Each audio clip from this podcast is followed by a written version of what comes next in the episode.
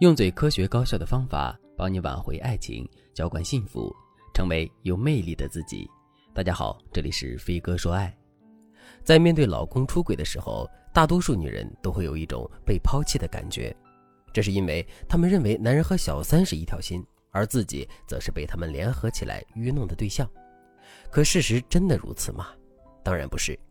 事实上，男人和小三也不是一条心，两个人的结合只不过是互相取利罢了。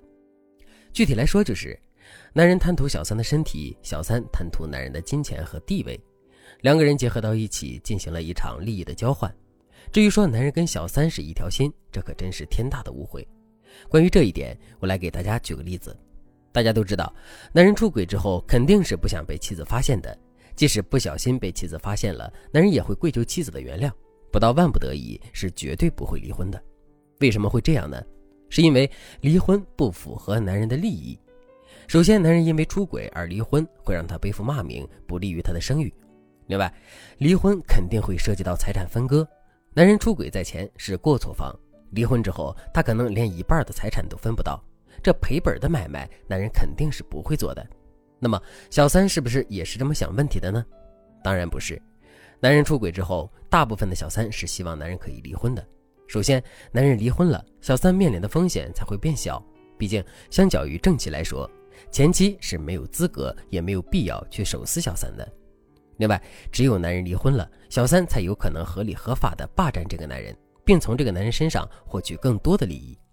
由于男人和小三的现实利益并不相同，于是我们就在现实生活中发现了一种现象，那就是男人出轨之后极力的掩盖自己出轨的事实，哪怕出轨的事情被拆穿，他也绝对不会跟妻子离婚的。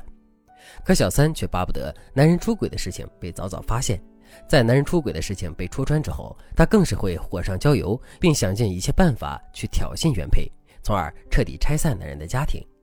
我的学员王女士就遇到了这个问题。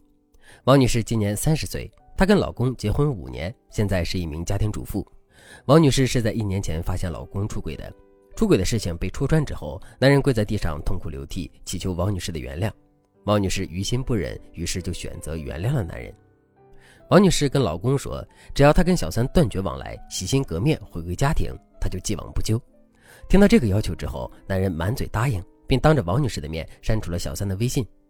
王女士本以为事情就这么过去了，可令她没想到的是，才两个月的时间，她就再次发现老公出轨的证据了。具体过程是这样的，王女士发现老公每天下班回家之后，衣服上总会有一种淡淡的香水味，不仔细闻根本闻不到，但王女士天生对味道很敏感，所以这根本瞒不过她。后来王女士又陆续发现，男人的身上不仅有香水味，而且偶尔衣领上还会有唇印。再结合男人每天神采奕奕的样子，王女士断定男人肯定是再次出轨了。为了弄清楚事情的真相，王女士并没有打草惊蛇，而是选择偷偷的跟踪男人。再到后面，王女士终于发现了真相，原来老公没有出轨另外的女人，而是跟第一次出轨的对象死灰复燃了。知道这个真相之后，王女士一时之间也不知道该怎么办了，于是就来找我做咨询。我对王女士说，你老公第一次出轨的时候，你在他身上闻到过香水味，在他衣领上看到过唇印吗？王女士回答说，没有。听到这个回答之后，我立马断定这肯定是小三的阴谋，也就是说，小三是故意在男人的身上留下唇印和香水味，以此来挑拨男人和原配的关系的。小三的计划是，原配通过男人身上的香水味和唇印，发现男人再次出轨的证据之后，会对男人彻底失望，然后跟男人大吵大闹，并把男人出轨的事情公之于众。如果原配真的这么做了，男人肯定会对原配心生怨恨，两个人之间也会因此产生很多的矛盾和冲突。这样一来，小三就有上位的机会了。现在我们已经知道了小三的阴谋，那么在面对这种情况的时候，我们到底该怎么做才能扭转这个局面呢？如果你不知道该怎么做的话，可以添加微信文姬零五五，文姬的全拼零五五，来获取专业的指导。你也可以先按照下面这两个方法去操作。第一，确定自己的目标。不管整件事情是不是小三的阴谋，男人再次出轨，这都是一个铁的事实。如果说男人第一次出轨是没有抵抗住诱惑，是不小心的话，那么男人第二次出轨肯定是蓄意为之的。在这种情况下，我们还能不能原谅这个男人呢？原谅这个男人之后，两个人的感情还能不能恢复如初呢？这些都是我们应该考量的因素。如果综合考量完这些因素之后，我们选择了放弃的话，那么我们就一定要勇敢的放弃，千万不要拖泥带水。如果综合考量完这些因素之后，我们选择了继续坚持的话，那么我们再来看第二点。第二，用暗示的方式戳穿男人，用明示的方法叫板小三。男人再次出轨了小三，这就是他的把柄，也是我们可以拿捏男人的地方。但我们绝对不能把事情挑明了，更不能把这件事情弄得满城风雨。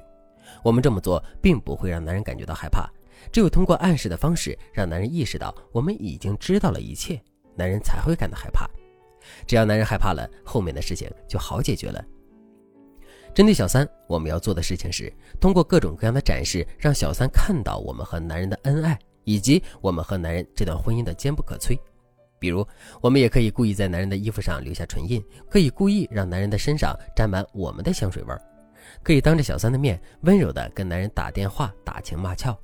总而言之，一句话，我们要让小三看到他破坏这段婚姻的难度，感受到了这种难度之后，小三才会真的知难而退。如果你对这节课的内容还有疑问，或者是你本身也遇到了类似的问题，可是却不知道该怎么解决的话，你都可以添加微信文姬零五五，文姬的全拼零五五，来获取专业的指导。好了，今天的内容就到这里了，感谢您的收听。您可以同时关注主播，内容更新将第一时间通知您。您也可以在评论区与我留言互动，每一条评论，每一次点赞，每一次分享，都是对我最大的支持。我们下期再见。